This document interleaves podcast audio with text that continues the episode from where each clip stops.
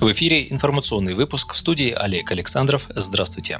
Сергей Миронов обвинил Единую Россию и ЛДПР в отказе проводить расследование о ценах на бензин. Напомним, 8 июля справоросы инициировали начало парламентского расследования необоснованного роста стоимости ГСМ. В начале июля биржевая цена бензина марки АИ-95 обновила рекорд на торгах Санкт-Петербургской международной товарно-сырьевой биржи, достигнув 58 445 рублей за тонну. В цене поднялись и другие виды топлива. По мнению лидера «Справедливой России», ситуация на рынке нефтепродуктов требует создания новых инструментов законодательного контроля над стоимостью топлива. Цены растут из-за искусственно создаваемого дефицита топлива на внутреннем рынке, считает Сергей Миронов. Для начала парламентского расследования по протоколу необходимо минимум 90 подписей. Это 20% от общего числа парламентариев Нижней Палаты, всего их 450. За то, чтобы изучить причины роста цены, возможно установить факт сговора, проголосовали единогласно депутаты фракции КПРФ и «Справедливой России». Партия большинства и ЛДПР поддержать инициативу отказались и для проведения расследования банально не хватило голосов.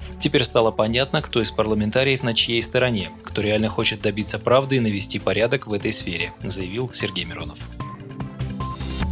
Представители «Справедливой России» первыми из парламентских партий решили напомнить избирателям о себе, готовясь к новым выборам в Государственную Думу. Основной темой кампании, по всей вероятности, станет борьба с бедностью, пишет издание «Новый день». 27 июля в Екатеринбурге основные тезисы новой программы партии обозначил на пресс-конференции секретарь Президиума Центрального совета по идеологии, руководитель Свердловского регионального отделения СР Андрей Кузнецов. По его словам, в период пандемии проблема бедности обострилась. Связано это как со снижением доходов, доходов, так и с ростом расходов. Одной из самых затратных статей семейных бюджетов стали расходы на медицинские услуги. У нас декларируется бесплатная медицинская помощь, но по факту мы видим, что происходит паралич оказания плановой медпомощи. Из-за пандемии был ограничен прием и в стоматологиях, и в онкологии. Несмотря на победные реляции, ничего кроме инфекции в стране не лечится. У нас в регионе организована система борьбы с инфекцией, а все остальное парализовано. Причем тут бедность, при том, что бесплатные клиники не принимают и люди идут в частные, пояснил Кузнецов. Кроме того, растет фискальная нагрузка на граждан, плата за капремонт, за вывоз мусора, акцизы на топливо. И ни один из этих обязательных платежей не входит в официальную потребительскую корзину. Справедливоросы предлагают пересчитать потребительскую корзину с учетом всех этих платежей. По их подсчетам, в этом случае размер потреб корзины увеличится до 31 тысячи рублей. Поэтому МРОД должен быть не меньше 30 тысяч в месяц, заявил Кузнецов. Кроме того, Справедливая Россия предлагает вернуть прежний пенсионный возраст, а также ввести прямые выплаты семьям с детьми детьми с 16 до 18 лет, так как подростки не зарабатывают себе на жизнь.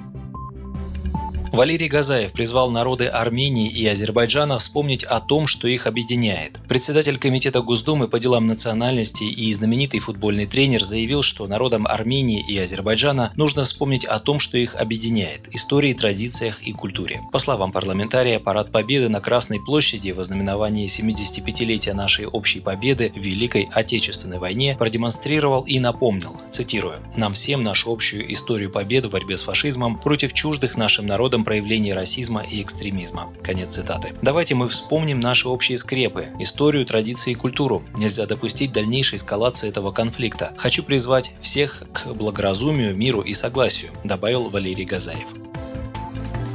Сергей Миронов и пять депутатов фракции СР вошли в десятку самых активных депутатов Нижней палаты парламента. Согласно исследованию деятельности народных избранников в весеннюю сессию, проведенному газетой «Коммерсант», лидер «Справедливой России» Сергей Миронов возглавил рейтинг активности депутатов Госдумы по количеству внесенных законопроектов. Как отмечает издание, в законодательном портфеле политика за этот период 36 внесенных инициатив. Чаще других законопроекты инициировали депутаты от «Справедливой России», отмечается в исследовании. На втором и третьем местах рейтинга заместители руководителя фракции СР Михаил Емельянов с 34 законопроектами и Олег Нилов с 30. Также в топ-10 вошли заместитель руководителя фракции Олег Шейн, депутат Дмитрий Ионин и вице-спикер Думы от СР Ольга Епифанова.